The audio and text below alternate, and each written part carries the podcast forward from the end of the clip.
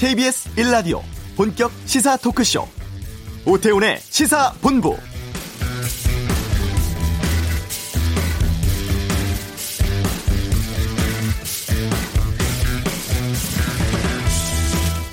천구백육십 년 삼월 십오일 당시 이승만 자유당 정권이 자행을 한 부정선거에 반발해서 마산에서는 만여 명의 시민들이 항의 시위에 나섭니다.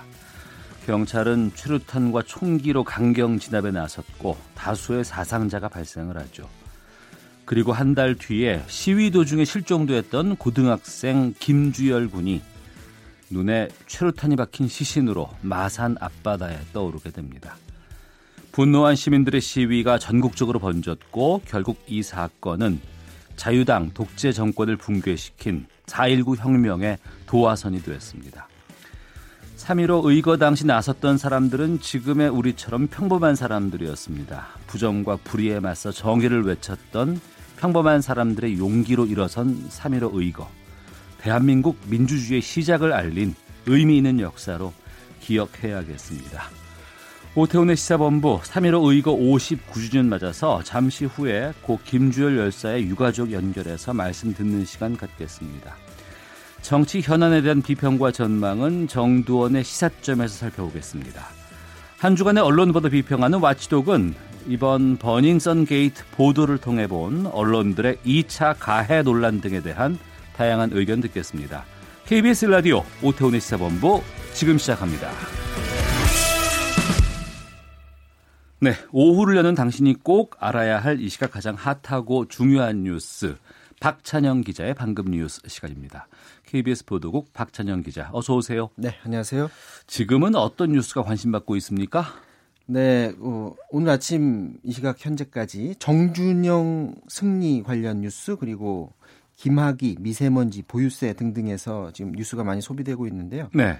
어, 먼저 그 정준영 승리 수사 속보부터 전해드리겠습니다. 승리하고 정준영이 각각 열여섯 시간, 스물한 시간 밤샘 조사받고 오늘 아침에 귀가했는데요. 정준영 씨는 오늘 아침 일곱 시에 조사 마치고 경찰청 빠져나오면서 어, 조사에서 성실하고 솔직하게 진술했다. 황금폰도 있는 그대로 제출했다. 물의를 일으켜서 정말 죄송하다라고 입장을 밝혔습니다. 정 씨는 불법 촬영 혐의를 인정합니까? 또 뭐 경찰 유착 의혹이 대해서 이게 사실입니까? 기자들 질문에 대해서는 답을 하지 않았고요. 바로 경찰서를 빠져나갔습니다. 네. 승리도 아침 여섯 시 십 분쯤에 귀가를 했는데요. 경찰은 네. 어, 외국인 투자자를 위한 접대 자리가 만들어졌는지 이 자리에서 여성들이 동원됐는지 이런 걸 네. 집중적으로 캐물었습니다. 승리와 정 씨가 어, 경찰 조사를 받으면서 모두 휴대전화를 이미 제출했다고 하거든요. 다만 어. 이들이 제출한 휴대전화가 예. 지금 논란이 되고 있는 당시 그러니까 이천십오 년에서 이천십육 년에 썼던 휴대전화인지 여부는 지금 알 수는 없는 그런 상황입니다. 어. 조사를 마치고 어, 나온 승리가 취재진에게 이렇게 얘기했습니다. 성실히 조사를 마치고 나왔습니다. 오늘부로 병무청에 정식으로 입영 연기 신청을 할 예정이고 예. 허락만 해주신다면 입영 날짜를 연기하고 마지막까지 성실하게 조사를 받는 모습 보이겠습니다. 어. 이렇게 입장 밝혔습니다. 그러니까 군대 가려고 했다가 지금 이 부분 때문에 연기하겠다는 그런 뜻인가요? 이게 자기는 입영을 연기해서라도 본인이 철저하게 수사에 임하겠다라는 어. 그런 입장인데 예. 문제는 본인이 원한다고 해서 입영 연기가 가능하냐 이게 지금 관심이거든요. 예. 현재로서 병무청이 밝힌 입장은 입영 연기 불가입니다. 어. 다만 승리가 그 입영 연기원을 제출할 경우에 관련 규정에 따라서 검토하겠다라는 그런 입장인데 병역법을 봤더니 병역법은 이렇게 돼 있습니다. 입영 등의 연기 사유로 해서 국외를 왕래하는 선박의 선원이나 아니면 국외에서 살고 있는 사람 그리고 범죄로 인해서 구속되거나 형의 집행 중인 사람 이렇게 음. 규정하고 있거든요. 그러니까 네. 승리는 지금 구속이 안 돼 있기 때문에 수사 중인 거죠. 그죠. 그 상황만 봐서는 연기를 할 수가 없습니다. 음. 그런데 병역법 시행령 백이십구 조를 보면 부득이한 사유로서 병역 의무를 이행하기 어려운 사람은 병역 이행을 연기할 수 있다. 이렇게 돼 있는데 여기서 말하는 부득이한 사유로 병무청이 이를 판단하느냐 마느냐 그 문제인데 주목되는 뉴스가 하나 오늘 아침에 나왔습니다. 뉴시스가 그 기찬수 병무청장과 통화를 시도해서 보도를 했는데요. 네. 이 통화에서 기청장이 이렇게 얘기했습니다. 병무청에서 현역을 연기시킬 수 있는 법적 근거가 없기 때문에 음. 현 상태로 한다면은 입영해서 군 조사 받아야 한다. 다만 본인이 연기 신청을 해온다면 사유를 보고 신중하게 검토할 것이다라고 입장을 밝혔는데 이게 뉘앙스가 어떻게 느껴지시는지 모르겠는데 말 그대로만 보면은 청장은 그렇게 해줄 마음이 없어 보이는 그런 뉘앙스인데 네. 참고할 만한 게 있는데 지난해 유월에 성관계 동영상 촬영 유포한 그 이십 대 남성이 비슷하게 이제 구속영장이 청구가 됐었는데 기각이 됐었거든요. 어. 그러니까 곧바로 군대에 입대했었습니다. 예. 그러니까 구속이 아니면 군의 입장에서는 연기해줄 사유가 없다라는 거죠. 어, 알겠습니다. 뭐 연예인들 수사는 그렇고요. 이 경찰과 유착 의혹 여기에 대해서 많은 분들이 분노하고 있는데 이 관련해서는 수사가 진행되고 있습니까? 네, 그렇습니다. 경찰이 승리, 정준영 등이 참여한 대화방에서 경찰 고위 인사가 자신들의 뒤를 봐주는 듯한 대화가 오가는 것을 확인하고 또 이들을 상대로 경찰 유착 의혹에 관해서 조사를 했습니다. 조사 대상자들로부터 답을 받았는데 최고위직은 아니다라는 취지의 진술을 했다고 하고요. 이런 진술을 확보해서 정확한 대상자와 부적절한 거래가 있었는지를 지금 확인하고 있다고 합니다. 아, 최고위직이 아니라는 건 경찰청장이 아니라는 거니까 이것만 봐서는 수사 범위가 더 커지지 않을 수도 있는데 에, 문제는 이제 경찰만 수사를 하는 게 아니로 이제 검찰도 곧 수사를 하지 않습니까? 네. 그러니까 경찰 고위직과 유착 의혹은 검찰 수사가 들어간 는 것까지 더 지켜봐야 될 것 같고요. 또 클럽 버닝썬하고 경찰 간 그 유착고리 그러니까 지난해 버닝썬에서 그 미성년자 출입 사건을 무마하게 주겠다면서 버닝썬한테 금품 받은 혐의 받고 있는 전직 경찰관 강모 씨가 오늘 오전에 어, 법원에서 영장 실질심사 받았거든요. 그리고 조금 전에 열한 시 십오 분쯤 나왔는데 본인은 금품 받은 바 없다 나오면서도 이렇게 얘기를 했습니다. 이르면 오늘 중으로 구속 여부가 판가름 날 것 같습니다. 네. 그리고 별장 성접대 의혹 받고 있는 김학의 전 법무부 차관. 오늘 그 검찰 과거사위에서 출석 통보했는데 나온답니까? 오후 세 시에 그 서울 동부지검으로 그 출석 통보했다고 하는데 아, 현 상황으로는 출석 여부 불투명합니다. 예. 아, 김 전 차관은 이번 그 출석 요청에 아직까지 그 별다른 답변을 하지 않은 것으로 지금 전해지고 있는데요. 진상조사단이 그 활동 기간이 이달 말까지라고 합니다. 그러니까 김 전 차관이 오늘 또 불출석할 경우에는 명확한 결론을 내지 못하고 활동을 음. 그냥 마치고 끝날 가능성이 높은 게 네. 진상조사단은 강제권이 없어서 강제로 전 차관을 불러낼 수가 없거든요. 그렇게 되면 그렇죠. 제대로 된 조사를 못하게 될 수밖에 없는 그런 상황이고요. 김 전 차관은 이천십삼 년에는 그, 어, 당시에도 경찰이 소환 조사를 했었는데 그때도 불응했었습니다. 음. 이천십삼 년 삼월에 그 원주시 소재 별장에서 윤중천 씨 그 성접대 받았다는 의혹 관련해서 당시 동영상까지 발견됐고 또 검찰은 해당 영상에 등장하는 남성이 김 전 차관이라는 의혹이 굉장히 불거졌는데도 불구하고 특정할 수 없다라는 이유로 해서 무혐의 처분 내렸고 또 이후에 계속 부실 수사 의혹이 제기됐었었죠. 네. 답답한 게 그 김학의 전 차관의 그 동영상 그 이게 있다고 확인이 된 것 같은데 어제 경찰청장이 이 얘기하지 않았었나요? 네, 그렇죠. 민감용 경찰청장이 국회 행안위 전체 회의에서 음. 어, 이 얘기했습니다. 경찰이 입수한 영상에서 김 전 차관의 얼굴을 육안으로도 식별할 수 있었다라고 분명하게 입장을 밝혔는데요. 그러니까 시중에 돌던 동영상은 원본을 휴대전화로 촬영한 영상이어서 모습을 정확히 분별하기 어렵지만 아, 원본 영상을 보면 국과수 감정이 필요 없을 정도로 선명했다 이런 이렇게 말을 했습니다. 당시 경찰은 김 전 차관을 기소 의견으로 검찰에 넘겼는데 검찰이 무혐의 처분했었거든요. 어, 영상 속의 인물을 식별하기 힘들고 또 관련자 진술도 신빙성이 없다는 그런 이유에서였습니다. 네, 그 해당 피해 여성이 어제 아홉 시 뉴스에 직접 나왔죠. 네, 그 어제 보신 분들은 아시겠지만 당시 그 케이비에스에 출연해서 그 검찰의 피해 사실을 본인이 알렸는데 제대로 받아들여지지 않았다라면서 울분을 토했는데 어제 출연해서 새롭게 나온 얘기는 김 전 차관이 서울에서도 그 별장뿐만이 아니라 수차례 김 전 차관한테 성폭행을 당했다 아, 이건데요. 김 전 차관인 것이 너무 명백하고 또 김 전 차관 부인도 이 사실을 알고 있는데 검찰에서 자신의 주, 주장을 묵살당했다 이렇게 말을 했고요. 그렇다면 김 전 차관 입장에서는 사실을 대면에서 밝히면 본인도 지금 억울할 수가 있을 텐데 분명히 입증할 수 있는 부분인데 김 전 차관은 어, 당시에도 검찰 소환에 응하지 않았고 네. 또 오늘도 나오지 않을 가능성이 지금 높아, 높은 상태입니다. 그 피해 여성 인터뷰를 제가 봤거든요. 보복에 대한 두려움에 상당히 좀 힘들어하는 것 같고 이 공포감도 좀 클 것 같은데 김학의 전 차관 측 입장은 좀 어떻습니까? 어, 김학의 전 차관 측은 이제 어제 이제 저희가 방송에서 나갈 때 그 이제 녹화 방송을 했었는데 예. 본인이 할 얘기를 다 한 다음에. 본인이 힘들다는 얘기를 하면서 국민들 저 좀 살려주세요 막 울부짖는 예, 예, 예. 모습이 나가지 않았습니까? 그래서 저희가 어, 김학의 전 차관 측을 접촉을 했었는데 처음에는 그 접촉이 잘 안 되다가 어, 입장을 밝혀왔습니다. 피해 여성의 주장이 사실과 다르다 이렇게 음. 입장을 밝히고 자세한 내용은 추후 설명하겠다고 하니까요. 네. 어떻게 설명하는지 좀 들어보면 될 것 같습니다. 알겠습니다. 최승보님께서 시사본부 듣고 있습니다. 이번 사건의 본질은 돈을 쉽게 번 사람들이 쉽게 쓰면서 발생을 했고 그 사이에 뒤를 봐주거나 사건을 덮으려는 수사기관의 치부가 드러난 겁니다라고 의견도 보내주고 계시는데요. 한 소식 좀 더 보겠습니다. 삼성바이오로직스 분식회계 의혹 수사하고 있는 검찰이 한국거래소 압수수색했다고요?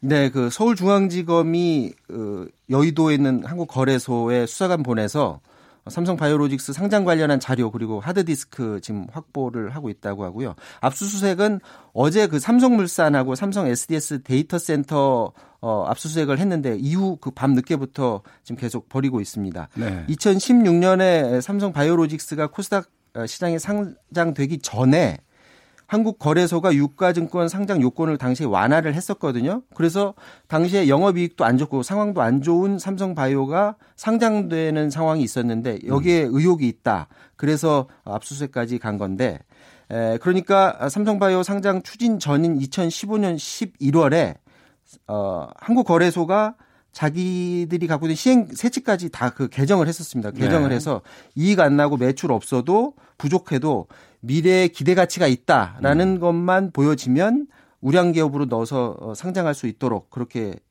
개칙, 어, 자기네 시행 세칙을 개정을 했었는데 이 부분에 대한 의혹을 밝히기 위해서 이번에 이제 뭐 하드디스크 같은 거 다 확보를 해서 어, 당시 어떤 로비가 있었는지 그리고 또 이게 분식회계의 직감적인 동기가 됐는지 여러모로 다 조사를 할 그런 전망입니다. 최근 뉴스들이 당시에 이런 일이 있었는데 이제 와서 밝혀지는 것들이 너무나 좀 많지 않나 생각이 듭니다. 간단히 하나만 좀 더 볼게요. 오늘도 미세먼지 농도가 좀 높다고 하는데 수도권의 미세먼지 주범으로 꼽히는 경유차가 너무 많이 주행을 하고 있다고요? 이게 전국적이진 않지만 수도권만 봤을 때 주범 일 위로 꼽히고 있는 게 바로 경유차입니다. 그래서 예. 경유차를 줄여야 한다라고 그렇게 계속 학계에서도 얘기하고 환경단체도 얘기를 하는데 오히려 봤더니 지난해 국내 자동차 주행의 절반 정도가 다 경유차였다라는 조사 결과가 나왔습니다. 한국교통안전공단이 조사를 했는데요. 자동차 등록 대수는 전년보다 삼 점 일 퍼센트 증가를 했고 자동차 한 대당 하루 평균 주행거리는 영 점 칠 퍼센트 줄었는데 네. 이제 관심은 경유차 주행거리인데 경유차 주행거리가 전체의 오십 점 이 퍼센트 절반 이상을 지금 차지했고요. 이 경유차를 줄여야 되는데 그 대책이 아시겠지만 지금 환경부도 그렇고 서울시도 그렇고 경유차 줄이기 위해서 그 대책을 지금 막 골머리를 앓고 있는데 아, 일단 차를 줄이기 위해서는 특히나 그 서민층들이 몰고 있는 경유차를 어떻게 보완책을 마련하면서 대책을 마련하느냐 이게 지금 가장 중요한 부분인 것 같습니다. 알겠습니다. 방금 뉴스 케이비에스 보도국 박찬영 기자였습니다. 고맙습니다. 자, 이어서 교통 상황 살펴보겠습니다. 교통정보센터의 박소영 리포터입니다. 전체적으로 도로 상황은 좋은데요. 돌발 상황을 잘 살피셔야겠습니다. 분당 수서관도시 고속화도로 성남 쪽으로 이동하는데 강남 면허 시험장 부근 삼 차로에 화물차가 고장으로 서 있습니다. 여파로 청담대교 북단부터 정체가 심한데요. 이 구간 지나는 뒤 이십 분 넘게 걸리고 있습니다. 반대 청담 쪽으로는 수서에서 탄천 일 교 사이 지나기가 힘들고요. 강동쪽으로는 강변북로 성산에서 반포 사이로 서행합니다. 또 올림픽대로는 지금 여의도 일대와 성수 분기점 부근에서 밀리고 있고요. 서부간선도로 안양 쪽으로 고척교에서 금천까지 이동하기가 힘듭니다. 반대 방향으로는 금천 일대와 신정교에서 성산 사이로 밀리고 있고 고속도로에서는 경부고속도로 서울 쪽으로 판교에서 반포 사이 정체가 심한데요. 서초 부근에서 사고가 있었습니다. 이 처리 작업은 끝났지만 정체가 여전하고요. 부산 쪽으로는 한남에서 양재까지 밀리고 있습니다. 케이비에스 교통정보센터였습니다.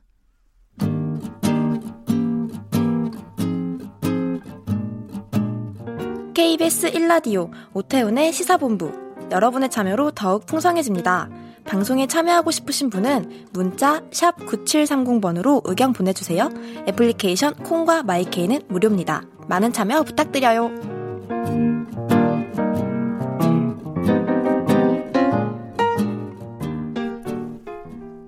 자식 하나 바쳐서 민주주의를 찾는데 조그만 도움이라도 되었다면 남은 삼형제 다 바친들 아까울 것이 있겠습니까? 마산 시민 여러분의 그 거룩한 뜻을 평생 잊지 못할 것입니다. 내 자식은 신선돼 올라갔을 겁니다. 마산 시민 여러분 안심하십시오. 고 김주열 열사의 어머니 권찬주 여사가 마산 시민들에게 보낸 편지 일부를 소개해드렸습니다. 오늘 삼점십오 의거 오십구 주년을 맞는 날이죠. 어, 저희 시사본부에서 고 김주열 열사의 막내 동생이신 김길렬 씨 전화로 연결해 보겠습니다. 나와 계시죠? 예. 예. 천구백육십 년 김주열 열사가 삼점십오 의거 당시에 열일곱 살, 고등학교 일 학년 입학할 때라고 들었습니다. 당시에 몇 살이셨어요? 제가 그 주열이 형님과 같은 그 원숭이 뛰니까 이제 다섯 살이었습니다. 아, 그러셨군요. 예, 예. 아무래도 그때는 좀 어린 나이라서 잘 기억은 나시지는 않은 것 같습니다만 유가족 분들의 사정은 잘 알고 계실 것 같아서 여쭤보겠습니다. 예, 예. 그 큰형님인 김광렬 씨와 함께 시위를 하러 나갔던 김주열 열사 당시 고일이었고, 예. 그런데 그 시위 끝나고 아들이 사라진 거 아니에요? 예, 예. 부모님들께서 상당히 마음을 졸이셨을 것 같은데 당시를 좀 돌이켜 본다면은요. 예, 그 그때 그 삼월 십칠일 이제 같이 갔던 광렬이 형님으로부터 주열이가 행방불명이 되었다는 그 전보를 받았습니다. 네.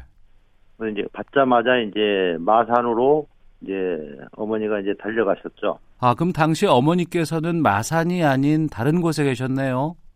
예, 남원이 저희 고향입니다.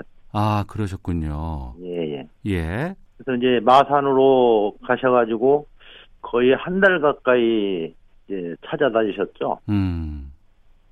그런데 이제 결국은 찾지를 못하고 이제 사월 십일일 다시 이제 그 남원으로 이제 오게 됐습니다. 네. 그리고 오자마자 바로 이제 사월 십일일날 형님이 그 마산 앞바다에서 이제 그 시신으로 이제 떠올른 거죠. 아. 그런데 그 경찰이 당시에 유족의 동의도 없이 시신을 고향으로 옮겨버렸다는 얘기가 있던데요. 예, 맞습니다. 그 그때 그 시신을 이제 마산 도립병원에 이제 안치를 했었는데, 네. 그 마산에 저희 그 이제 이모님이 그 살아계세요. 예. 그 그때 살고 계셨거든요. 음. 그래서 그 이모님이 그 가서 파기를 하시, 하셨다고 하더군요. 네. 그래서 이제 그 시신을 그 마산 시민들이 이제 다른 데로 옮기지 못하게끔 음.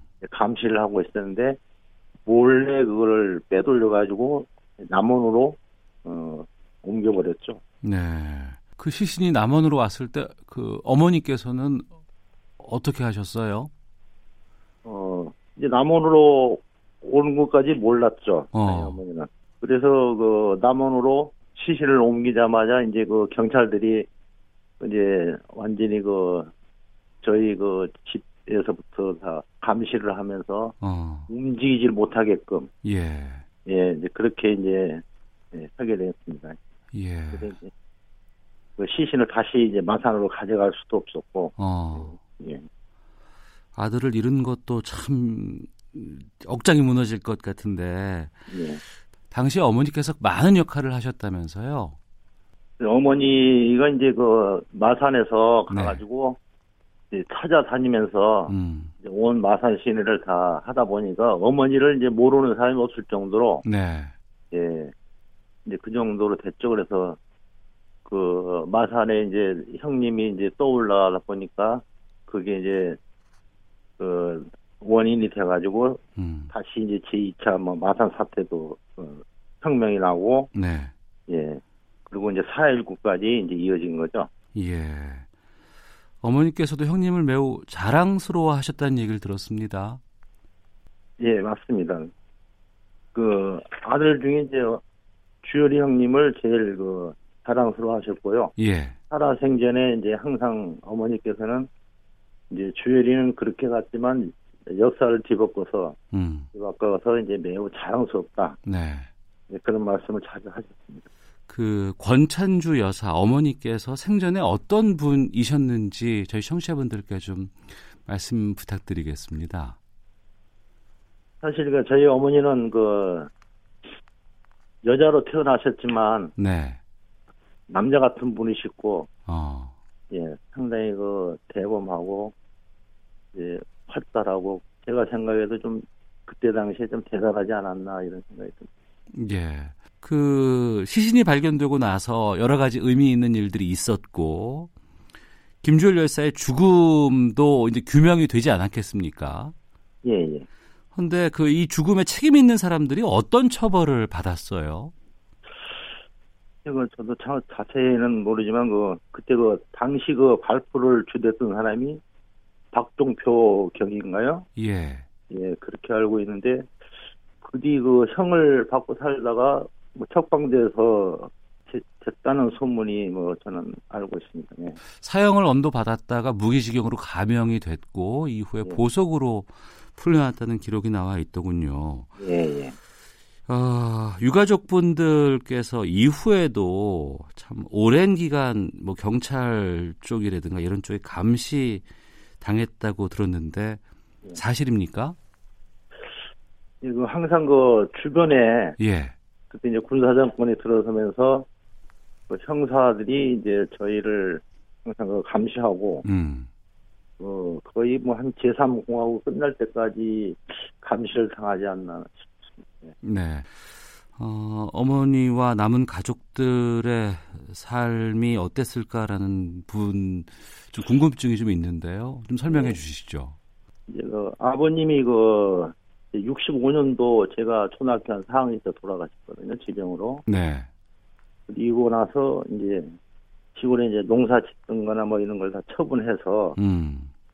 어, 제가 열두 살 때, 이제, 초등학교 육 학년 때죠. 졸업하고, 이제 고향을 다 정리하고 서울로 이사를 왔습니다. 그래서, 어머님이 이제 이사 오셔가지고, 무척 고생하시면서 저희를 이제 다 키웠죠. 예.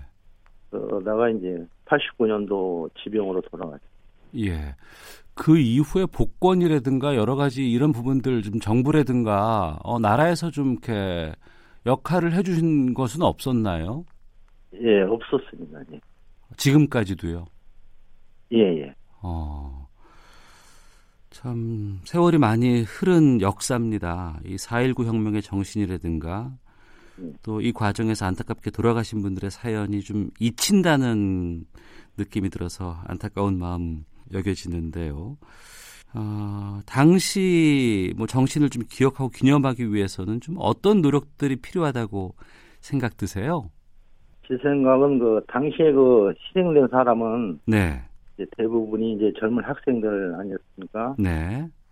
이제 세월이 흘러 이제는 이제 그 유족 대부분이 이제 잡고 가신 걸로 압니다. 네. 예, 앞으로 그, 그 정신을 계속 이어가려면 이제 그 가족인 그 형제나 뭐 조카 음.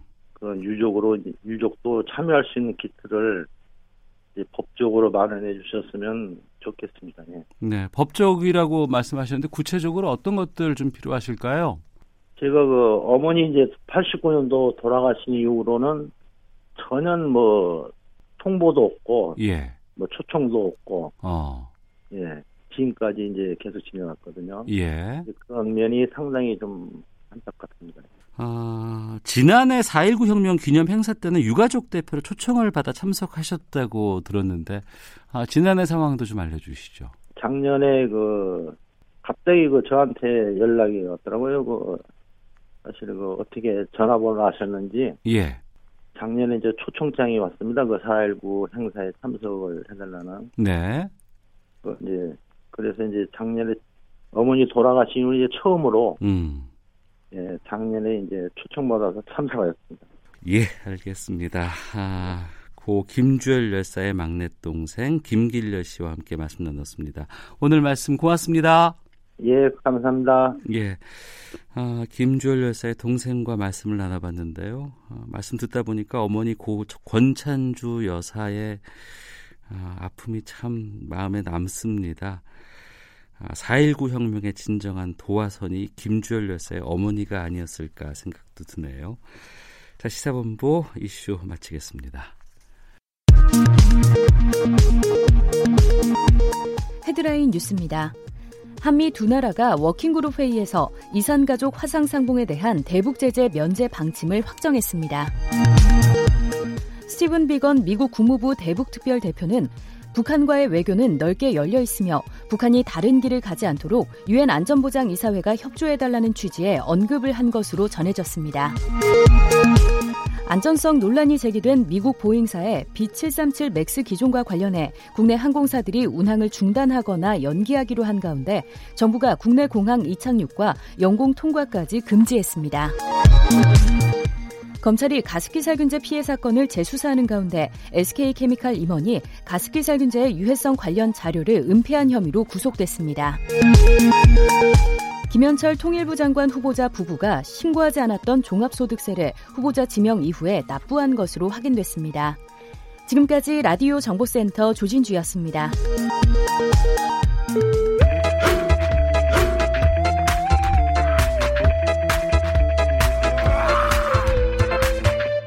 오태우래 시사본부. 네, 한 주간의 정치권 소식 정리하는 시간입니다. 그리고 다음 행보도 예측해봅니다. 정두원의 시사점 시사점. 정두원 전 의원 연결하겠습니다. 안녕하십니까? 네, 안녕하세요. 예, 어제 뉴스 하나 짚고 가겠습니다. 네. 자유한국당 김성태 의원의 딸의 케이티 특혜 채용 의혹을 수사하는 검찰이 케이티 전직 임원을 구속을 했습니다. 네. 채용 특혜 의혹이었는데 이게 사실로 가는 게 아닐까 싶거든요. 어떻게 보십니까? 저도 내용은 뭐 잘 모르면서 얘기하기 힘든데 네. 어쨌든 인사 담당자가 구속됐다면 내용은 심각한 지경에 이른 것 같은데요. 어. 근데 뭐 지금 왜 수사 당국이 수사를 이렇게 이제 당사자에 대해서 네. 미루고 있는지 그건 제가 잘 모르겠습니다. 미루고 있다고요? 예, 이렇게 주변 수사만 하고 당사자에 대해서 수사를 안 하고 있는데 어. 오늘 아직 확실하게 뭘 잡고 하려고 그러는 건지 그건 모르겠는데. 아, 김성태 의원에 대한 수사를 말씀하시는 네, 거군요. 네, 네. 지난번에 김성태 의원이 정치 권력과 언론이 결탁된 전형적인 정치적인 사찰이다 이렇게 음모론을 제기를 했었는데 당시에 정두원 의원께서 이, 이 딸 채용 의혹에 대해서 김성태 의원이 벗어나기 쉽지 않을 거라고 말씀하셨거든요. 글쎄요. 그때 그냥 제 느낌만 얘기했던 건데 결국 상무가 구속되고 그러니까 이제 심각한 지경으로 가고 있네요. 네. 근데 옛날 동료 의원 얘기를 가지고 제가 왈가왈부 하는 게 좀 불편합니다. 예. 정치권에서는 김 의원의 사퇴까지 지금 요구하고 있는 상황인데요. 아니, 사퇴가 아니라 뭐 수사 받아가지고 수사 결과에 따라서 뭐 처리가 되면 되는 거죠. 음. 사퇴는 좀, 좀 어색한 것 같은데, 이상한 것 같은데요. 알겠습니다. 네. 자, 그리고 이번 주 가장 핫한 뉴스가 바로 이겁니다. 나경원 원내대표의 국회 교섭단체 음. 연설. 네. 후폭풍이 계속되고 있고요. 네. 지금 뭐 원내 일 당과 이 당끼리 상대방 지도부를 윤리위에 회부하고 있는 상황인데 이거 어떻게 보세요? 글쎄, 우리가 보통 일반 사람들도 소송 좋아하는 사람 치고 제대로 된 사람 없다 그러잖아요. 예예. 예. 이제 국회에서 국회의원들이 정치권에서 소송 비슷한 일들을 자꾸 벌이는 거는 좀 국민들로 하여금 좀 짜증나게 만든 일인데요. 네. 또 뭐 그렇다고 실효성도 없는 거예요. 음. 소송한다고 그, 그 윤리에 제소한다고 그 뭐 윤리에서 뭐 징계를 하겠어요. 예. 그냥 그러니까 그런 불필요한 일들은 이제 좀 그만하고 음. 뭐 제대로 대화를 해서 뭐 풀어 나가든지 그랬으면 좋겠어요. 네. 네. 이러다가 삼월 국회가 또 네. 제대로 역할 못하고 문 닫는 거 아닌가 걱정이 되곤 하는데 이번 사태 어떻게 해결하는 게 바람직하다고 보세요? 그 이제 좀 냉각기가 필요하겠죠. 예. 그런 다음에 이제 다시 또 대화해서 적당히 이제 뭐 어느 정도 좀 우회적으로 사과도 하고 음. 또 서로 이제 양비론이잖아요. 저는 민주당의 그 행동도 지나쳤다고 생각해요. 예. 지금 어느 시대인데 마치 대통령이 무슨 왕조시대 군주처럼 뭐 대통령 이름만 나오면 그냥 들고 일어나고 그런 모습은 옛날 유신시대 때 모습이거든요. 어. 그런 모습도 저는 너무 촌스럽다고 생각해요. 촌스럽다? 예, 국회에서 발언을 하면은 네. 그게 문제가 있으면은 발언권을 얻어서 반박을 하고 그러면 되지 음. 뭐 들고 일어나서 뭐 삿대질하고 소리치고 그런 건 혁신적인 모습이잖아요. 예. 그런 것 좀 안 보고 그냥 살았으면 좋겠어요. 예. 그래서인가요? 최근 여론조사 결과 보니까 이제 문재인 대통령 국정 지지율이 역대 최저까지 지금 떨어지고 있다고 합니다. 네. 또 민주당과 자유한국당 지지율 격차도 지금 국정농단 사태 이후에 처음으로 가장 근접하게 좁혀졌다고 하는데 자유한국당 지지율이 오른 이유는 무엇으로 보시고 또 민주당의 반전 카드는 어떻게 분석하십니까? 이건 자유한국당 지지율 오른 건 수준이 이제 상대적인 거죠. 상대적. 대통령, 영, 정부 여당 지지율이 낮아지니까 올라가는 건데. 네. 근데 지금 집권 삼 년 차가 이제 곧 시작되거든요. 예. 근데 집권 삼 년 차가 되면 이제 징크스가 이제 나타납니다. 그래서 음. 다들 이렇게 이제 뭐 지지율이 떨어져요. 어느 정부가는 간에. 네. 문재인 정부도 예외가 아니죠. 더군다나 북한 변수 때문에 그동안 높은 지지율을 유지해왔던 건데 그것마저 무너지니까 이제는 지지율을 버틸 그 동력이 별로 없어 보여요. 예. 그래서 이제 떨어지는 건데, 특히 제일 큰 거는 뭐 우리가 너무 자주 얘기해서 식상하지만 경제 문제죠. 음. 경제 문제가 심각하니까, 뭐 여론조사 보면은 경제 정책이 제일 중요하다고 국민들이 의식하고 있어요. 예. 근데 경제 상황이 안 좋은 건 사실이잖아요. 어. 안 좋은 정도가 아니라 문재인 정부는 좀 거꾸로 간 측면들이 많죠. 거꾸로? 예, 소득주도 성장 이런 거 다 빈부격차 확대하고 지금 노동 저 고용 참사 일으키고 좀 거꾸로 갔잖아요. 예. 그러니까 이제 그런 거를 일련하게 수정해 가면서 가야 되는데, 어. 뭐 계속 고집하다가는 결국 지지율 하락을 막을 수가 없는 거죠. 지난해부터 정도원 의원께서 계속해서 그 부분을 지적해 주셨는데 네. 현재 그 경제 정책 바꾸지 않고는 지금 대통령 지지율 반등시킬 카드는 없다고 보시는 겁니까? 그렇죠. 그리고 그것뿐만 아니라 성역들이 너무 많아요. 성역? 소, 소득성이 소득주도 성장이 성역처럼 돼 있잖아요. 예. 탈원전도 소, 성역처럼 돼 있고. 음. 그러니까 뭐가 문제가 있으면은 그걸 유연하게 바꾸는 게 용기지. 그걸 네. 계속 고집하고 있는 것은 너무 우직해 보이고 음. 그리고 본인한테 이롭지 않은데 왜 그렇게 하는지 모르겠어요. 아, 알겠습니다. 국회 얘기로 다시 좀 돌아가 보겠습니다. 오늘 선거제 패스트트랙 법안 지정하는 마지막 뭐 디데이 같아요. 오늘이. 네. 이 협상 어떻게 될까요? 뭐, 물 건너간 것 같은데요. 저것들은. 그러니까 이제 선거제는 네. 정치 선진화를 위해서 반드시 해야 될 일이에요. 예. 그러니까 우리나라가 이제 복잡하고 다기화되고 이해관계가 이제 다양하잖아요. 네. 그러니까 진보 보수 이런 양당 체제 가지고 이끌어가기에는 우리나라가 너무나 변화가 많죠. 어. 그래서 다양한 이해관계를 대변할 정당들이 다당제가 나와서 예. 그 극한 대결을 피하고 서로 타협하고 조정하면서 가는 것이 선진국형인데 네. 이제 그쪽으로 가야 되는 건 맞는데 지금 현실적으로 그게 양대 정당이 기득권을 포기해야 되거든요. 음. 그러니까 원래 받을 수 있는 의석에서 많은 의석을 양도를 포기를 해야 되는 상황인데 그러기가 쉽나요? 그런 거 본 적이 없잖아요. 예. 근데 민주당은 지금 이제 교묘하게 야사당을 끌고 가면서 야삼당이죠. 끌고 가면서 이제 마치 선거제를 할 것처럼 하지만 내심 저는 할 의향은 없다고 봅니다. 그러니까 예. 자유한국당이 오히려 전략을 잘못 짜고 있는 거죠. 자유한국당 어. 때문에 안 된다 이런 것처럼 비치게 만드는 거죠 민주당은. 근데 실제로 민주당이 지금 요구 내걸고 있는 안도 야삼당이 받아들이기 힘든 아니거든요. 음. 그러니까 결국 이거는 이제 위험해갈 것 같아요. 그렇다 그러면은 지금의 상황 그대로 이천이십 년 총선 치러질 가능성이 높겠네요. 저는 그렇게 봅니다. 아, 아 그리고 예. 지역구 이제 의석이 줄어들어야 되거든요. 삼십칠 석인가 팔 석이 줄어드는데 선거구 확정 다시 해야죠. 예, 예 그거는 이제 전국의 선거구가 바뀐다는 겁니다. 예. 그러니까 지금까지 국회의원 하던 사람들이 지역구가 다 바뀌는 거거든요. 음. 어느 지역이 새로 붙을지 떨어질지 모르는 상황인데 그거를 좋아할 사람 현역 의원들이 어디 있어요. 다 네. 반대죠. 속으로는. 어.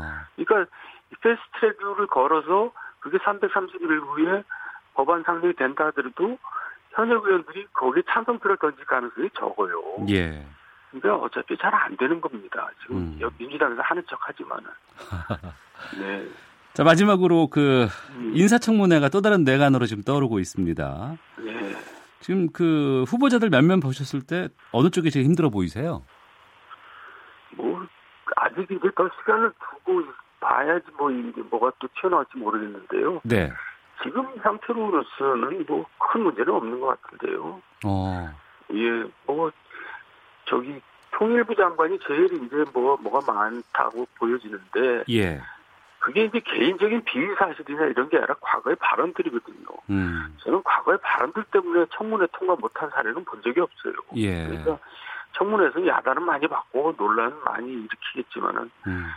청문회가 뭐 통과를 못한다거나 그런 일은 없을 것 같은데요. 네, 현재까지의 상황으로만 본다 그러면은 네, 네, 네. 큰 어려움은 없을 것 같다. 네. 그렇게 정리를 하겠습니다. 알겠습니다. 오늘 말씀 고맙습니다. 네, 감사합니다. 네, 정도원 전 의원과 함께했습니다. 아, 청취자께서 의원 주셨는데 국회 촌스럽다는 정 의원 지적에 대해서 요즘 촌사람 엄청 세련됐습니다. 국회만 촌구석이지라고 의견을 오일팔공님께서 보내주셨습니다. 이 부 와치독 있고요. 시사본부 초대석 어, 트로트 가수로 돌아온 포크계의 전설 김세환 씨와 말씀 나눠보는 시간 갖겠습니다. 뉴스 들으시고 이 부에서 이어집니다.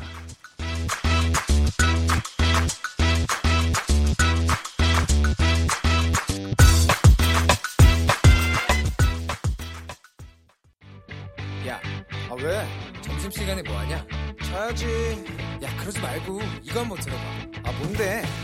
지금 당장 라디오를 켜봐. Uh-huh. 나른한 오후 깨울 시사 토크쇼. Uh-huh. 모두가 즐길 수 있고 함께하는 시간. Uh-huh. 유쾌하고도 신나는 시사 토크쇼. 오태훈의 시사본부. 네, 오태훈의 시사본부 금요일 이 부 시작하겠습니다. 시사본부는 청취자 여러분들의 참여와 어, 문자로 함께하고 있습니다. 샵 구칠삼공으로 여러분들의 소중한 의견 보내주십시오. 짧은 문자 오십 원, 긴 문자 백 원의 요금 청구되고요. 어플리케이션 콩은 무료로 참여하실 수가 있습니다. 자, 정상근 알파고의 와치독 시작하겠습니다. 정상근 전 미디어오늘 기자 그리고 자만 아메리카의 알파고 신하시 외신 기자 두 분과 함께합니다. 두 분 어서 오세요. 네, 안녕하십니까. 네, 안녕하십니까. 예, 이번 한 주는 정말 이 버닝썬 관련된 뉴스 엄청나게 쏟아졌습니다. 네. 네. 그리고 또 가수 정준영 씨의 불법 영상 촬영 유포 논란이 확산되고 있고. 일부 언론들이 피해자들의 신상 정보에 집중하는 등 음. 언론 자체가 이 차 가해 양상을 보이는 보도들을 내서 논란이 되고 있는데 먼저 이렇게 어, 이 차 피해에 앞장서야 할 언론이 도리어 피해 확산에 앞장섰다는 것 참 문제가 되고 있는 것 같습니다. 두 분은 이번 그 사건 어떻게 보고 있는지 전반적인 총평부터 좀 들어볼게요. 먼저 정상은 기자.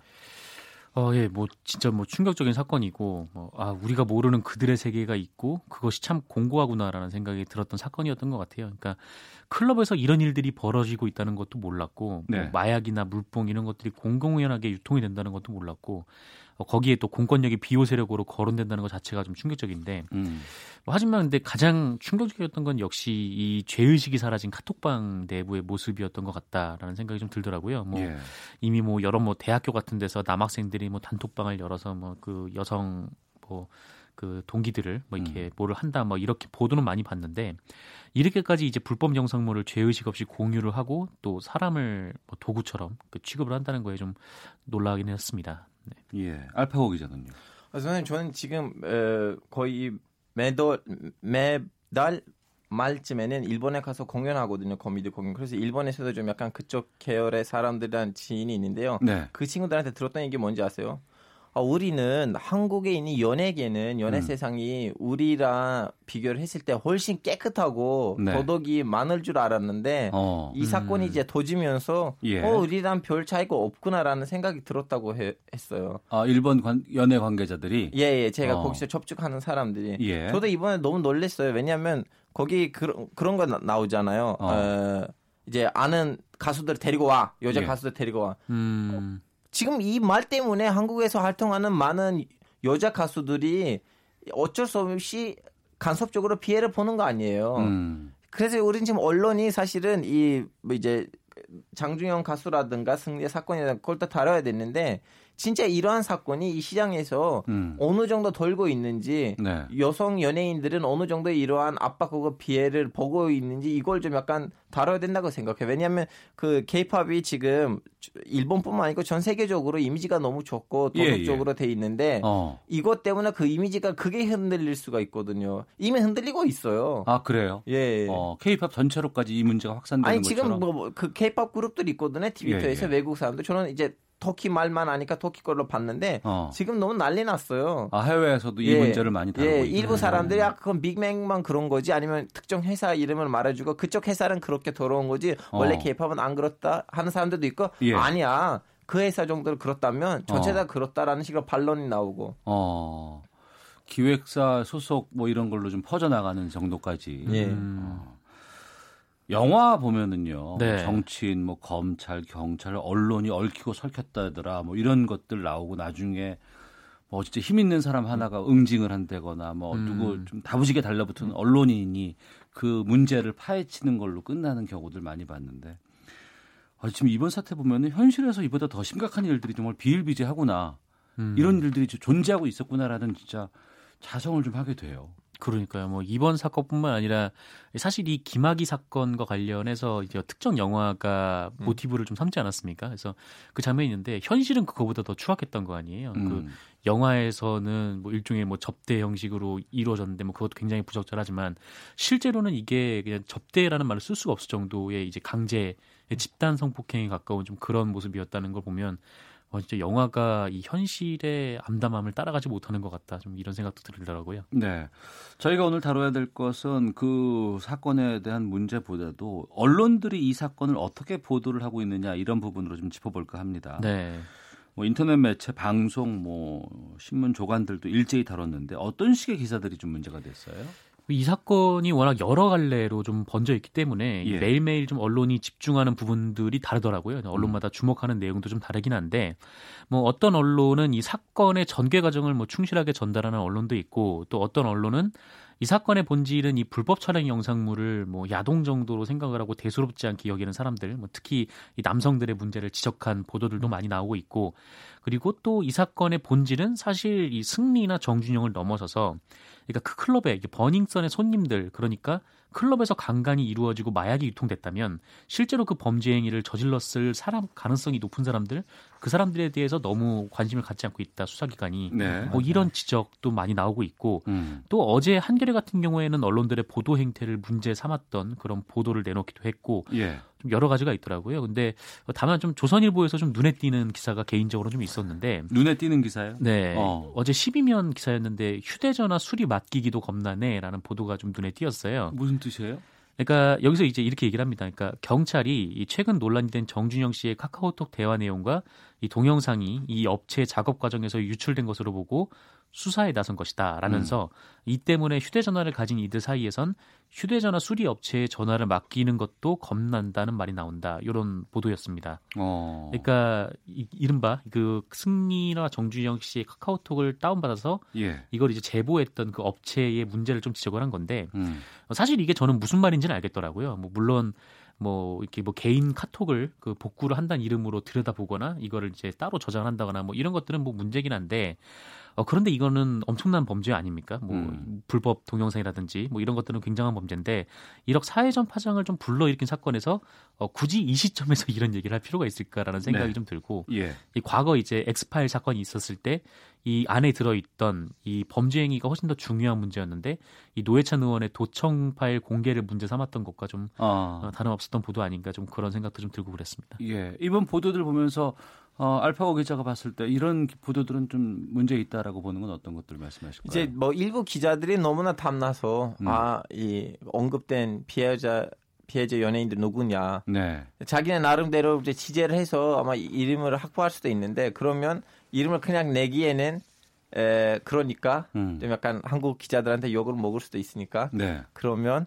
좀 약간 이름을 사람들 추측할 수 있게끔 음. 웬만큼 신상 정보를 이렇게 덜어내는 그러한 행위들도 생겼죠. 어. 근데 문제는 이제 작은 언론사에서 그걸 하면 사람들이 이해해요. 작은 언론사이니까 뭐 자기를 띄워주고 싶다. 근데 유력 언론사들은 음. 그걸 할, 왜 해야 되는지 뭐 그 정도로 음. 욕심이 왜 있는지 어차피 유력 언론사인데 네네.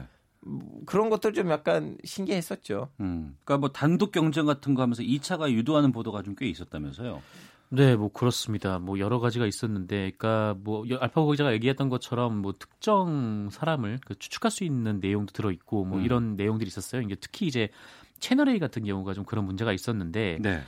이게 그 채널 A가 성범죄 피해자 정보를 노출하는 보도를 한 거예요. 이제 그것도 이제 단독이라는 타이틀을 달고, 어. 심지어 이제 피해자의 뭐 직업, 그다음에 뭐 데뷔 연도, 뭐 출연 영상 같은 좀 피해자를 특정할 수 있는 정보가 그대로 노출이 되는 일도 있었는데, 네. 뭐 같은 날 이제 동아일보도 뭐 같은 내용을 싣고 여기에 이제 추가로 이 광역수사대가 확인했던 이 성관계 동영상 장면을 뭐 상세히 묘사를 하는 부적절한, 어, 네. 그건 너무 심한 거 아니에요? 네, 뭐 있어서는 안 되는 내용까지 기사에 넣었습니다. 그래서 예. 이게 좀 문제가 됐기 때문에 뭐 세게 비판을 받았고, 어. 뭐 외부뿐만 아니라 이거는 채널 A 기자협회에서도 봤을 때 굉장히 부적절한 기사였다 뭐 이렇게 예. 판단을 하고.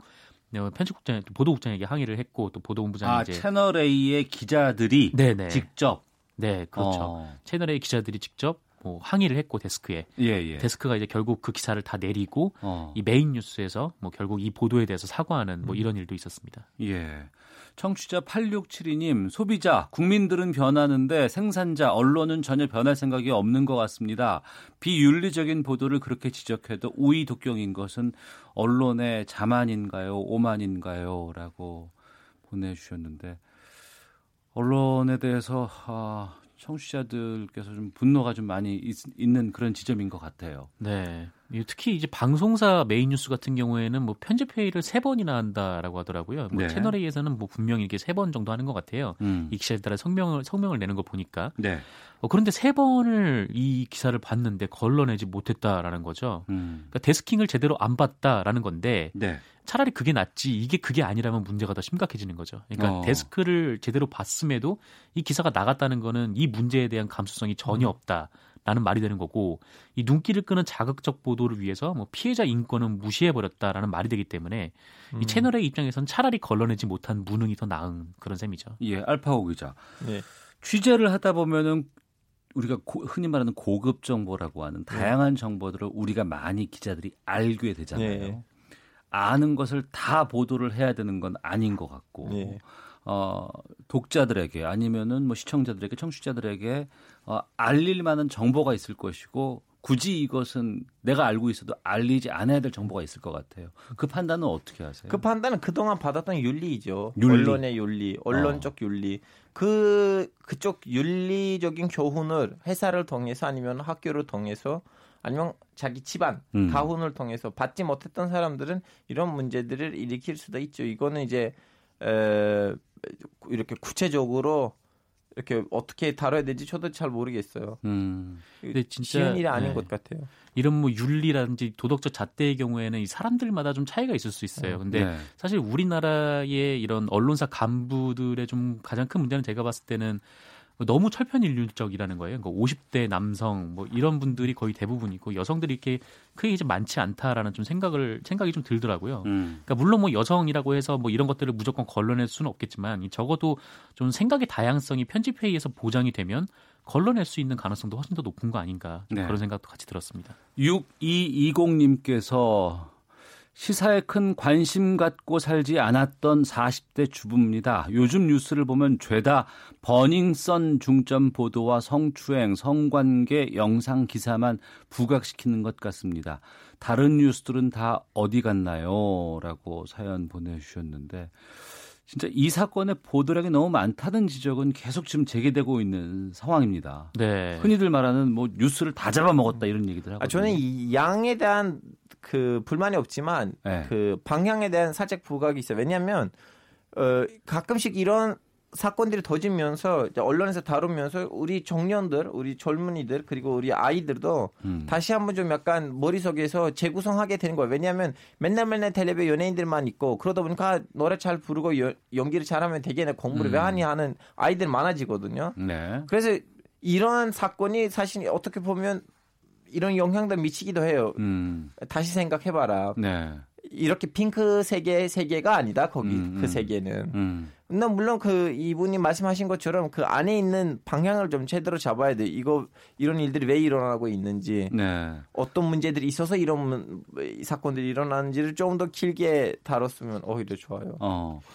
뭐 사실 뭐 승리 정준영 사건으로 이제 뭐 고 장자연 씨 사건이나 뭐 김학의 사건 음, 등을 그렇죠. 가린다 뭐 이런 지적들도 좀 많이 나오는데 네. 저는 그만큼 이 장자연 사건이나 아니면 김학의 사건에 대한 국민들의 관심이 높은 거라고 생각을 음. 해요. 근데 그리고 이제는 좀 다시 그 보도에 대한 것들이 좀 나오기 시작하고 있어요. 네. 근데 다만 뭐 저는 뭐 이게 일부러 언론에서 이런 걸 보도 안 한다 뭐 그렇게 생각하지는 않고 뭐 네. 윤지호 씨 검찰 출석도 거의 모든 매체가 보도를 하긴 했어요. 근데 좀 이런 문제는 있는 것 같아요. 그러니까 뭐 공영방송은 좀 기자분들이 많으시지만 뭐 일반적인 언론, 뭐 일간지 같은 경우에도 기자들이 많아봐야 한 백 명 정도밖에 안 되거든요. 근데 음. 이분들이 다 출입처로 분배가 돼 있기 때문에 어떤 이슈가 탁 터지면은 그 급하게 이제 최순실 사태가 불거졌을 때 네. 바로 이제 그 각 언론사마다 특별팀을 만들었던 것처럼 그렇게 대응하기가 좀 어렵다는 거죠. 그냥 음. 사회부 기자 몇 명에게 이런 일들이 다 몰리니까 네. 이거를 좀 극복해서 이제 여러 가지 갈래에 또 여러 가지 다양한 또 여러 각도의 기사들을 쓰기가 좀 어려운 것이 또 있고 좀 이런 부분에 있어서는 언론이 좀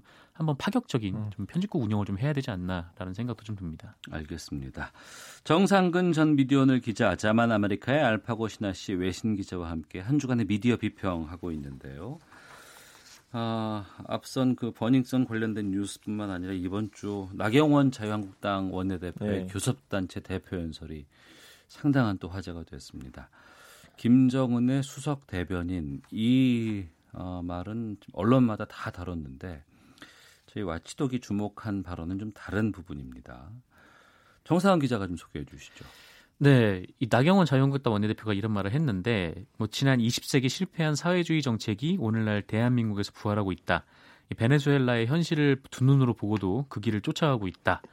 어, 뭐 시장은 불공정하고 정부는 정의롭다는 망상에 빠진 이 좌파 정권이 한국 경제를 벼랑 끝으로 내몰고 있다 이렇게 주장을 했습니다. 그러니까 네.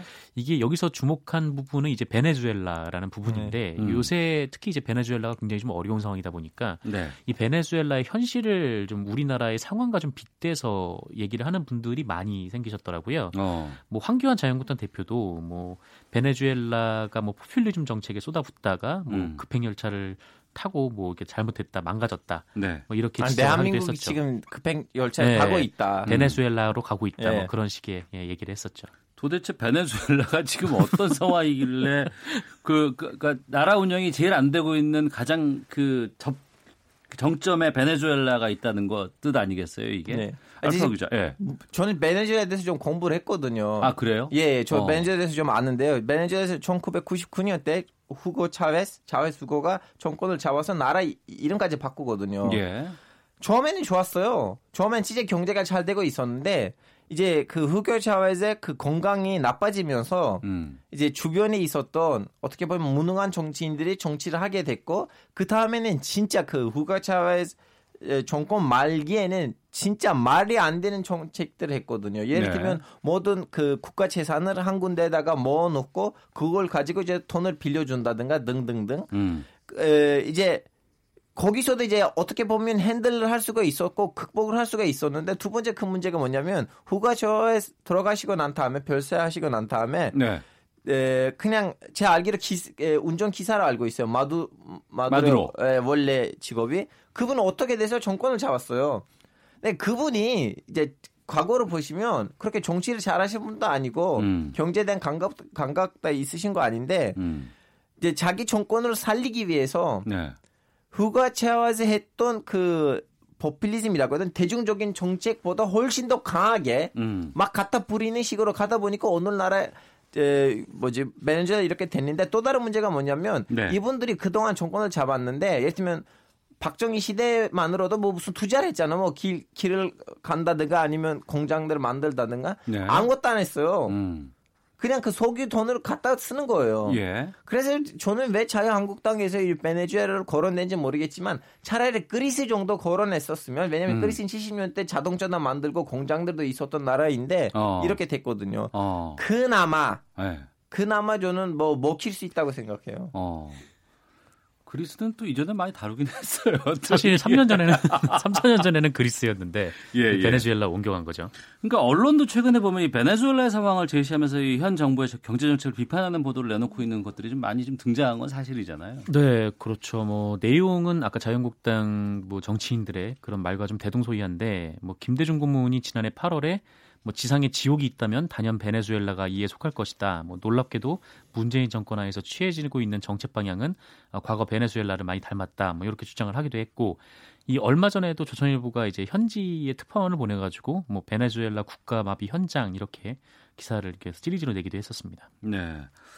베네수엘라 상황이 심각하다는 뉴스들은 많이 지금 접하고 있는 상황이고 네. 또 현실도 그 뭐 그런 부분들은 인정할 필요가 좀 있는 것 같습니다. 하지만 네네. 좀 원인을 좀 따져야 하고 여러 가지 또 우리 현 상황과는 좀 어, 비교해서 좀 객관적인 전망을 내놓는 게 좀 타당하지 않을까 싶기도 하, 하거든요. 선생님 제일 큰 문제는 휴가 자회는 군인 출신이거든요. 그래서 음. 자기가 정권을 잡으면서 군부를 완전 숙정했고 다 자기 편으로 만들었거든요. 아 그랬었어요? 예, 예. 어. 왜냐하면 군인 출신이고. 어. 그래서 지금 한국에서는 한국 군부가 대한민국 군부가 자도 아니고 우도 아니고 정치에 대한 관심도 없고 그냥 국방만 하느라 바쁜 집단이고 근데 베네수엘라에서는 군부를 정권이 자기 정권의 그 연장을 하기 위해서 수단으로 썼기 때문에 음. 거기 있는 언론도 죽었고 인권도 죽었거든요. 네. 지금 한국이 진짜 베네수엘라, 베네수엘라이란 비교하기에는 음, 음. 저는 자존심이 상해요. 음.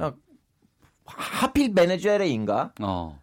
예를 들면 지금 한국 예를 들면 문재인 대통령이 갑자기 군부에서 핵심적인 자리에다가 그 급이 안 되는 근데 자기한테 직근이라고 생각하는 사람들 임명하면 오케이 어 베네수엘라 가고 있다고 할 수가 있는데 음. 딱 그런 상황이 아니거든요. 음. 그래서 좀 약간 어디서 나왔지 이 얘기가 했죠. 네, 정상훈 기자 왜 베네수엘라가 나오는 거예요?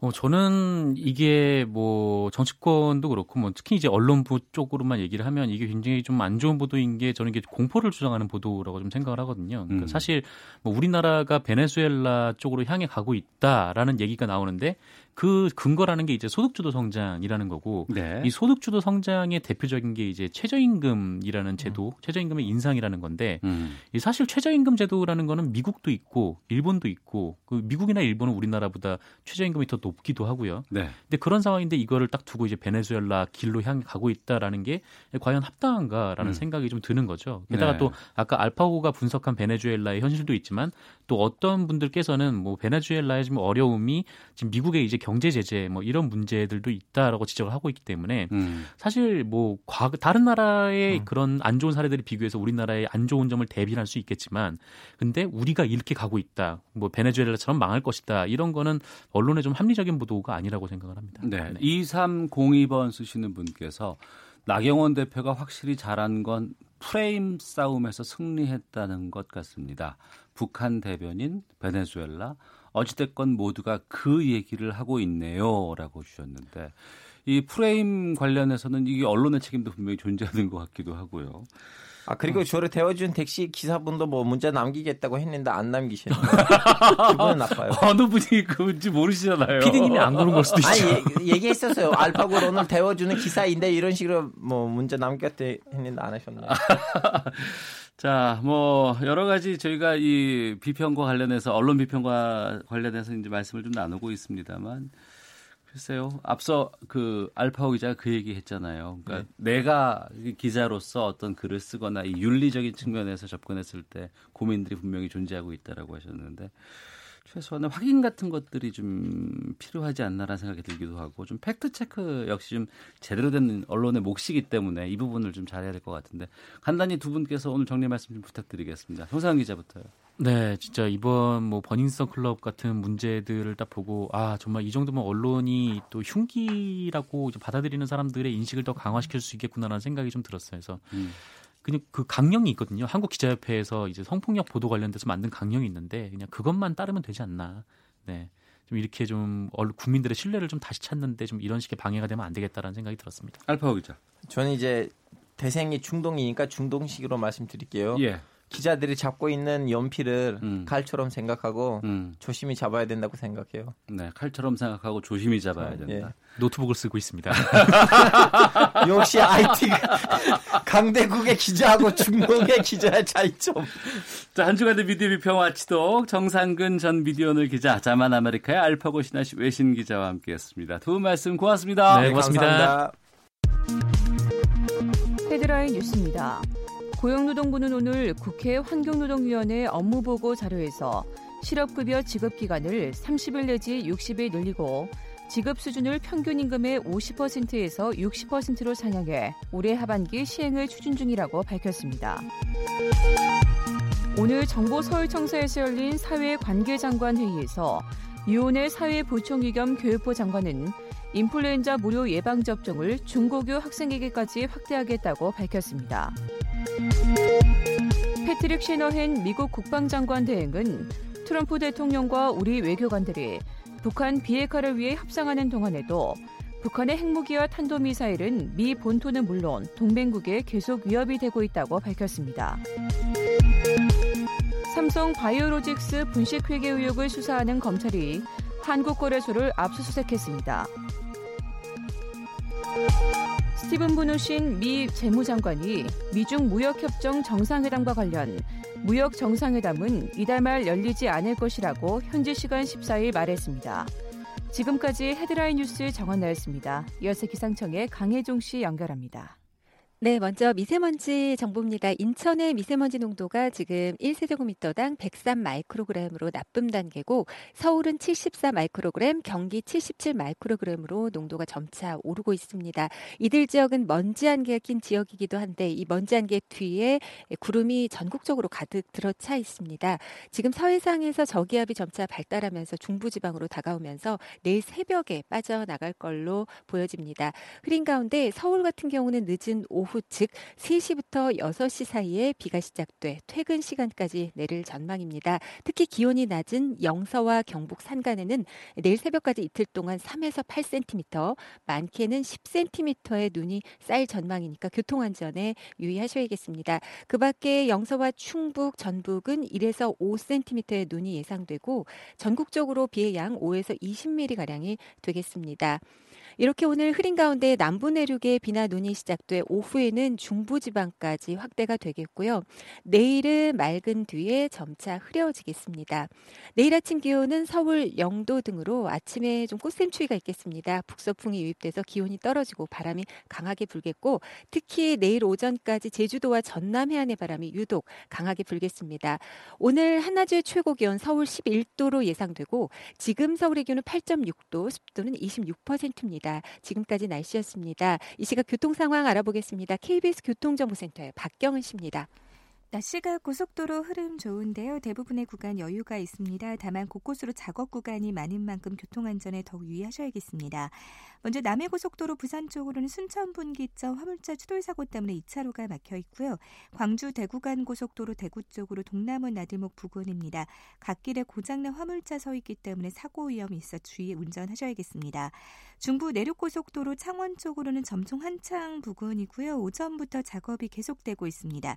작업력 바로 점청 한창 부근으로 정체 보이고 있고요.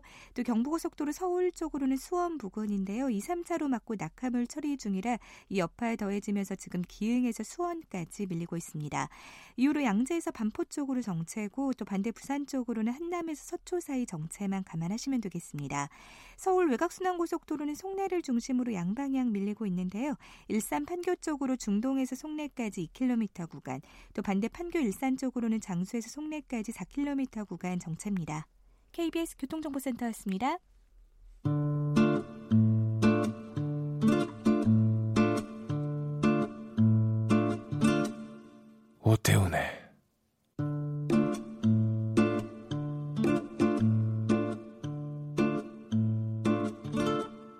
시사본부.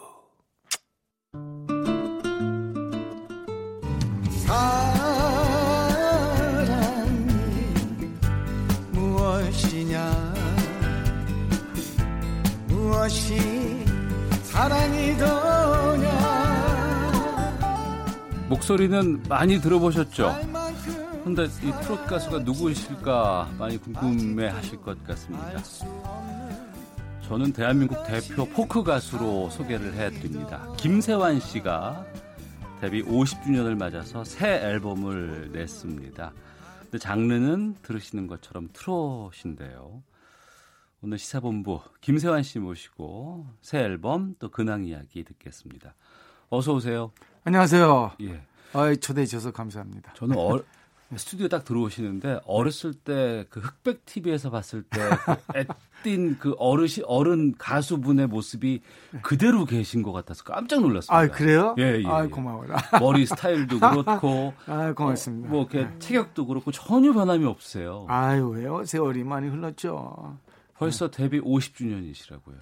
네, 제가 대학 가요제 같은 게 있었어요, 그 당시에. 아, 그래요? 그때가 육십팔 년도이고 그걸로 해서 제가 어, 육십구 년도부터 방송에 그 나가서 노래 예. 불렀었어요. 그러니까 한 오십 년 된 거죠. 어, 제가 알고 있기로 대학가요제는 엠비씨 대학가요 그게 티비씨. 아, 그래요? 그 대학생 재즈 페스티벌이라고 있었어요. 아, 그래요? 그때는 어, 대학생들이 이런 우리 전통가요를 부르진 않고 네네. 팝송을 주로 불렀거든요. 그렇죠. 그래서 예, 예. 그 경, 그 경연에 나온 그 학생들이 다 팝송을 불렀습니다. 음. 창작가요가 아니고. 네네. 그게 아마 시초였었죠 그때. 어, 그러면 네. 김세환 씨도 그런 대학 가요제 출신이시군요. 그렇죠. 네. 경희대학교 어. 재학 시절에. 예. 네. 오십 년 전에.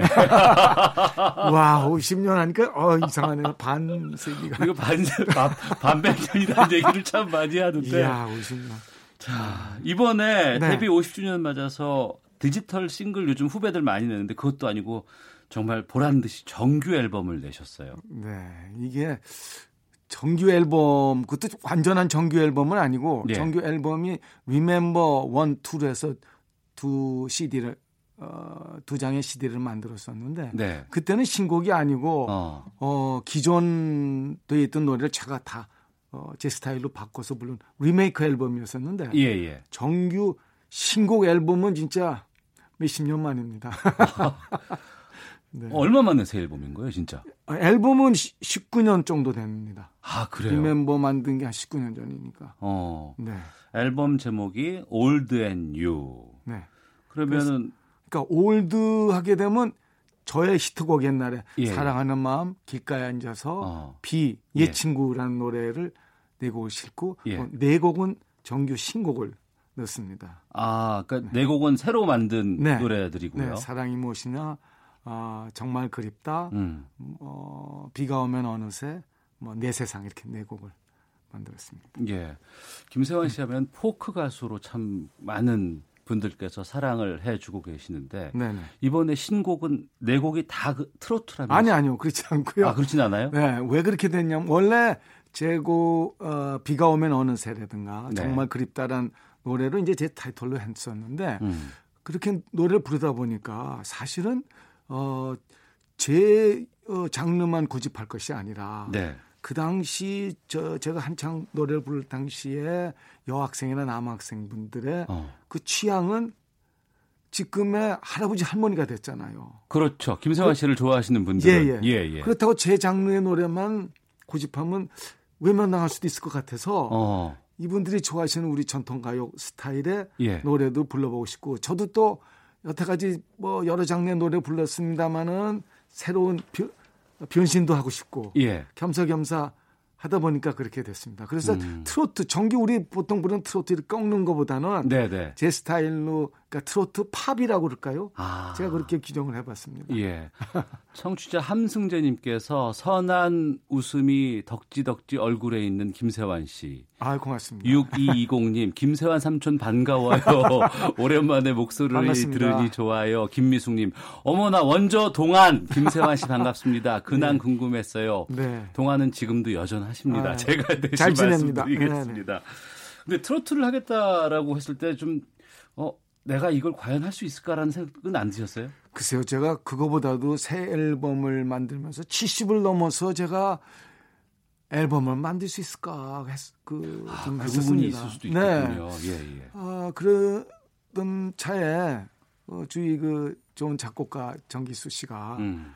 저희가 와서 더 늙기 전에 예, 예. 한번 도전을 하셔라. 아. 그래서 아, 되겠냐 어디 될 것 같다고 그래서 아, 제가 기운을 내봤습니다. 네. 그 작곡가 정기수 씨가 내 나이가 어때서 네, 네. 아, 그 노래 부르시고 작곡하셨군요. 예, 예. 아, 그래 그러면 이번에 대, 어, 발표한 곡이 트로트곡 사랑이 무엇이냐인데 네. 처음에 딱 이 노래 받고 나서는 어, 내 노래 같다라는 느낌이 드셨어요? 아, 처음에 이제 정말 그립다라는 노래는 어. 이건우 씨하고 정기수 씨가 제 스타일의 가사와 예. 어, 제 스타일의 풍의 노래를 만들어 주셨었는데 예. 그 옆에 있는 거 옆에 보니 들어보니까 이 트로트 냄새가 나는데 예. 제가 한번 해보고 싶더라고요. 어. 제가 지금 아니면 언제 불러보겠어요. 우리, 예, 예. 우리네 진짜 전통가요를. 어. 그래서 아, 그렇다고 제가 뭐 이렇게 예 이렇게 꺾을 수는 없고 아, 예, 예. 어, 제 스타일로 부르지만은 반주나 음.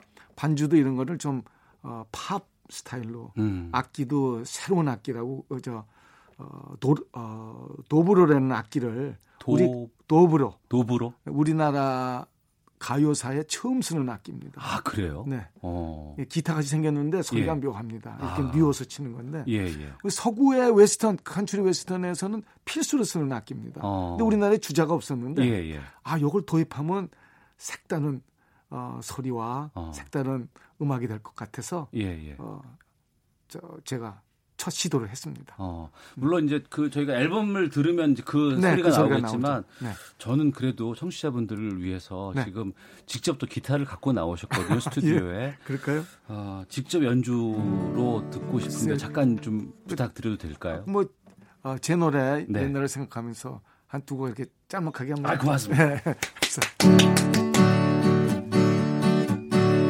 사랑하는 마음보다 좋은 건 없을까 사랑받는 그 순간보다 흐뭇한 건 없을까 혼자선 알 수 없는 야릇한 기분 천만 번 더 들어도 기분 좋은 말 사랑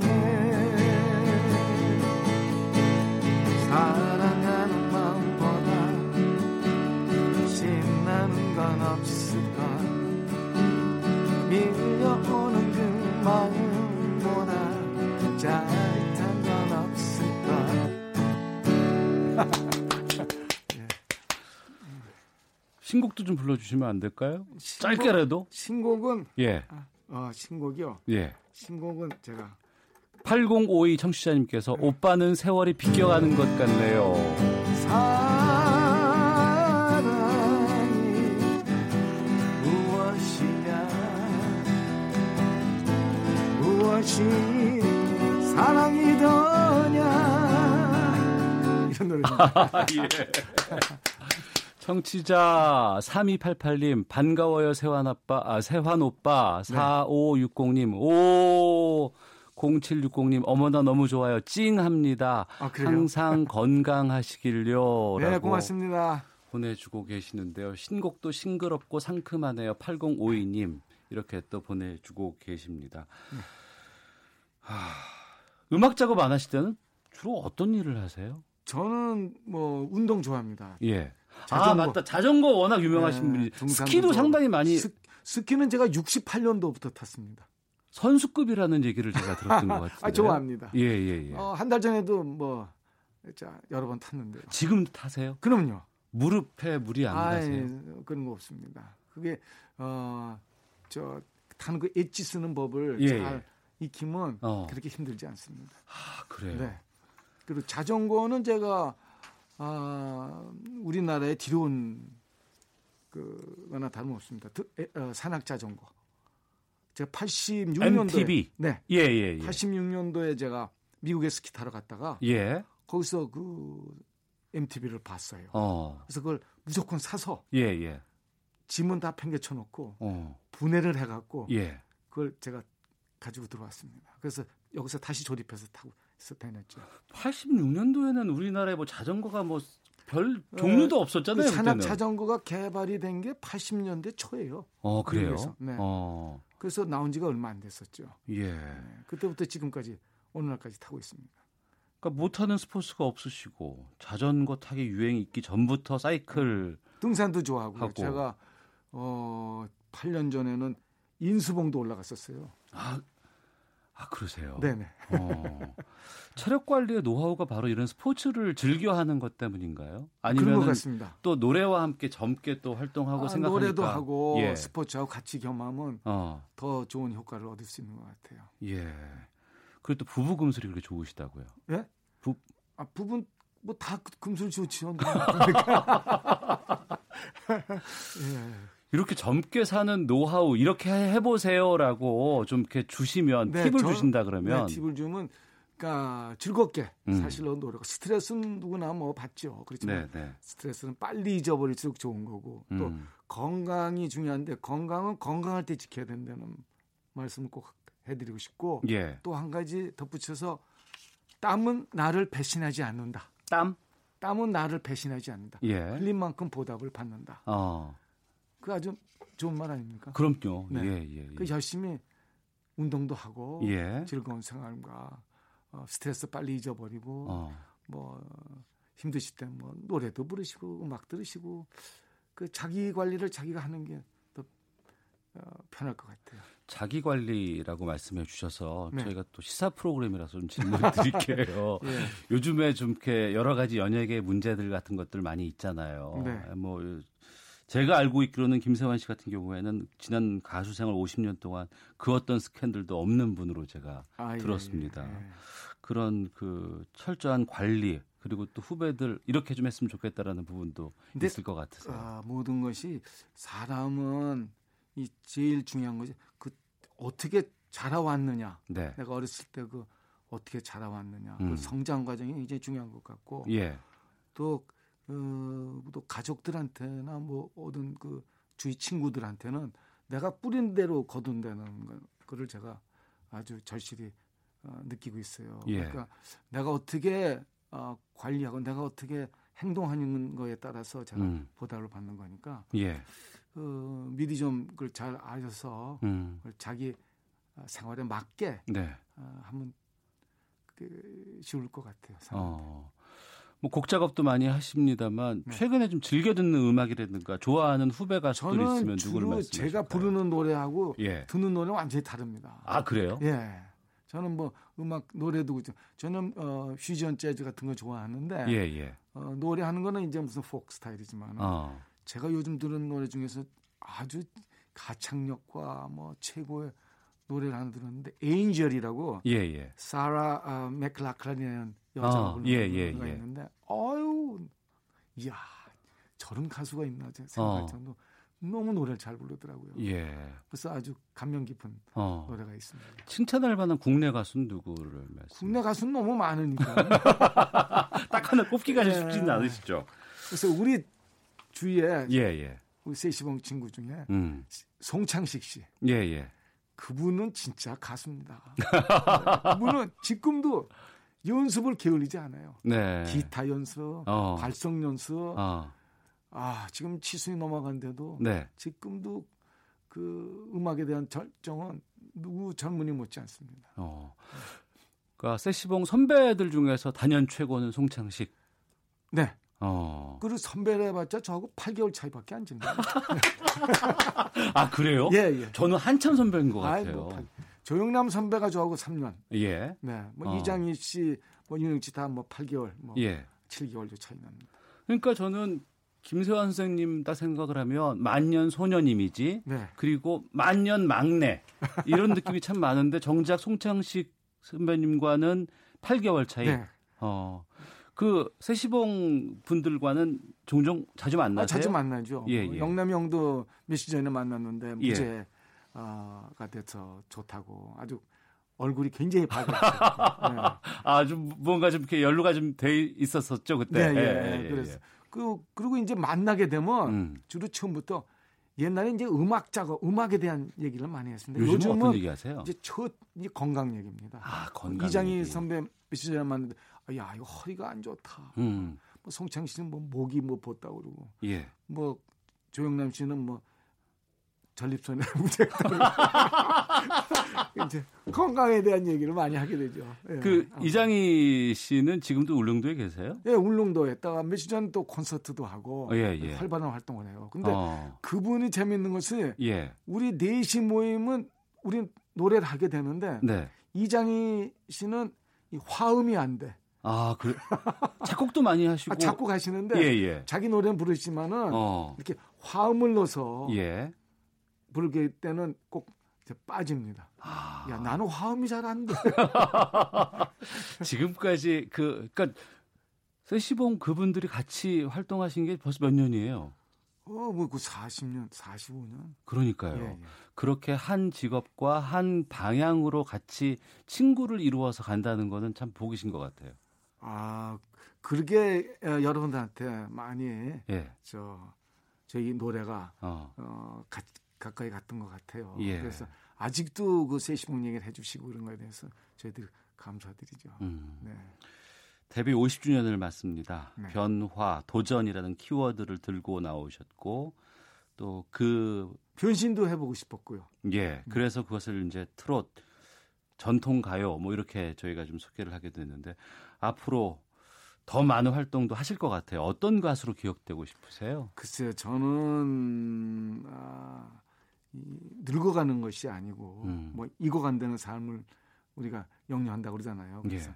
멋있게 잘 익어가야 되겠다. 어. 그러면서 또 이제 나이 들으신 분들은 또 뭐 그 어, 늙어짐의 그 두려움이나 뭐 그런 허전함이 계신 것 같은데 예. 그건 각자의 건강은 자기 건강을 자기가 알아서 지켜야 되니까 예. 곧 자기 건강을 잘 챙기면서 어. 즐겁게 아름답게 어, 잘 익어가시길 바란다고 얘기하고 싶어요. 예, 제가 앞서서 스튜디오에 들어오실 때부터 지금까지 이제 보내드려야 되는데 네. 뵙고 있으면서 어떤 느낌 들었냐면 옛날에 제 집에 있었던 흑백 티비를 타임머신 타고 제가 가서 아, 김서현 씨를 당시 방송 때 아, 모습 고맙습니다. 그대로 인터뷰를 하고 있는 것 같아서 너무나 제가 아, 좀 영광이었습니다. 네. 예. 아, 이런 좋은 자리에 초대해 주셔서 감사드립니다. 아, 뜻깊은 시간이었습니다. 시사본부 초대석 오늘 데뷔 오십 주년 맞아서 앨범 새로 갖고 오신 가수 김세환 씨와 말씀 나눴는데요. 정성호님께서 세환 형님 스캔들 없고 깨끗한 이미지 길가에 앉아서 좋은 걸 어떻게 등등 학창 시절부터 무척 좋아했습니다. 목소리는 아, 지금도 여전하시네요. 건강하세요라고 보내주셨는데요. 네, 고맙습니다. 김세환 씨 오래오래 좋은 음악 많이 들려주시고 네. 또 항상 건강하시길 부탁드리겠습니다. 네. 오늘 말씀 고맙습니다. 감사합니다. 오태훈의 시사본부는 여러분의 소중한 의견을 기다립니다. 짧은 문자 오십 원, 긴 문자 백 원의 정보 이용료가 되는 샵 구칠삼공, 우물정 구칠삼공 번으로 문자 보내주십시오. 케이비에스 라디오 앱 콩은 무료입니다. 케이비에스 일 라디오 오태훈의 시사본부. 지금 여러분은 대한민국 라디오 유일의 점심 시사 프로그램을 듣고 계십니다. 네, 한 주간의 스포츠 이슈를 정리하는 최동호의 관전 포인트 시간입니다. 스포츠 평론가 최동호 씨 연결합니다. 안녕하십니까? 예, 안녕하세요. 예, 류현진 선수 오늘 새벽 시범 경기 나왔다고 했는데 어땠습니까? 어, 예, 신시내티 레즈와의 시범 경기였거든요. 예. 어, 초반에 좀 불안했습니다. 음. 일 회에 무사말루까지 몰렸고요. 이 아이고. 무사말루에서 이 실점했습니다. 아. 자, 그런데 일 회는 많이 흔들렸는데 이 회부터 곧바로 구 위를 되찾아서 사 회까지 무실점으로 막아냈습니다. 사 이닝 동안 안타 다섯 개 허용하면서 이 실점했고요. 이 삼진은 세 개를 잡아냈습니다. 평균 자책점은 현재 일 점 팔공을 기록하고 있습니다. 어, 류현진 선수 이 지금까지 투구 내용으로 보면은 무난히 다저스 선발진에 합류할 것으로는 예상은 되거든요. 네. 근데 이제 관심사는 이 개막전 선발입니다. 아. 어, 이 에이스인 이 클린트 커쇼가 부상으로 시범 경기에서 단 한 번도 등판하지 못했거든요. 어, 오늘 이십구 일에 다저스가 애리조나를 상대로 개막전을 치르고 있는데 어, 류현진 선수 개막전 선발로 이름이 좀 거론되고 있습니다. 음. 어, 오늘까지 무려 오늘까지 네 번 시범 경기에 등판했는데 지금까지 투구 내용으로 보면 이 개막전 선발로도 네. 나올 가능성은 충분히 있습니다. 예, 우리 케이비오 리그도 시범 경기 들어갔죠? 예, 그렇습니다. 어, 십이 일 막을 올렸고요. 어, 팀당 여덟 경기씩 이십 일까지 진행이 됩니다. 어, 올 시즌 프리하고 정규 시즌은 이번 달 이십삼 일에 막을 올리게 되고요. 이 시범 경기는 이 시범 경기 취지 그대로 이 엔트리 제한 없이 선수들을 교체할 수도 있고요.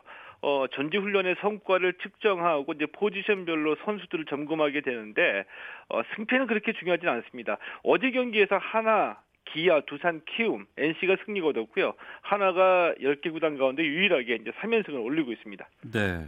이번 시범 경기를 티비에서 볼 수가 없다고요? 어, 예, 그렇습니다.